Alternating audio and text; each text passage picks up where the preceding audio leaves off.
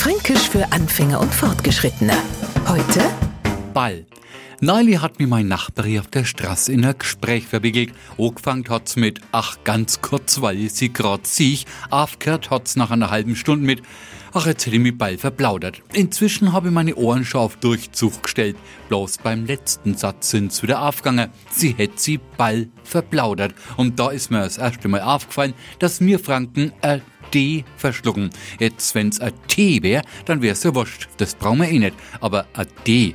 Nix mit Ball, na, einfach Ball. Ja, sie hätt sie Ball verplaudert. Wir sind übrigens vom lang Rumsteher bald die Bahn eingeschlafen. Und als ich endlich weitergekommen bin, wäre ich Ball hingeflogen.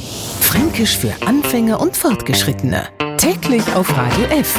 Und alle Folgen als Podcast auf podu.de.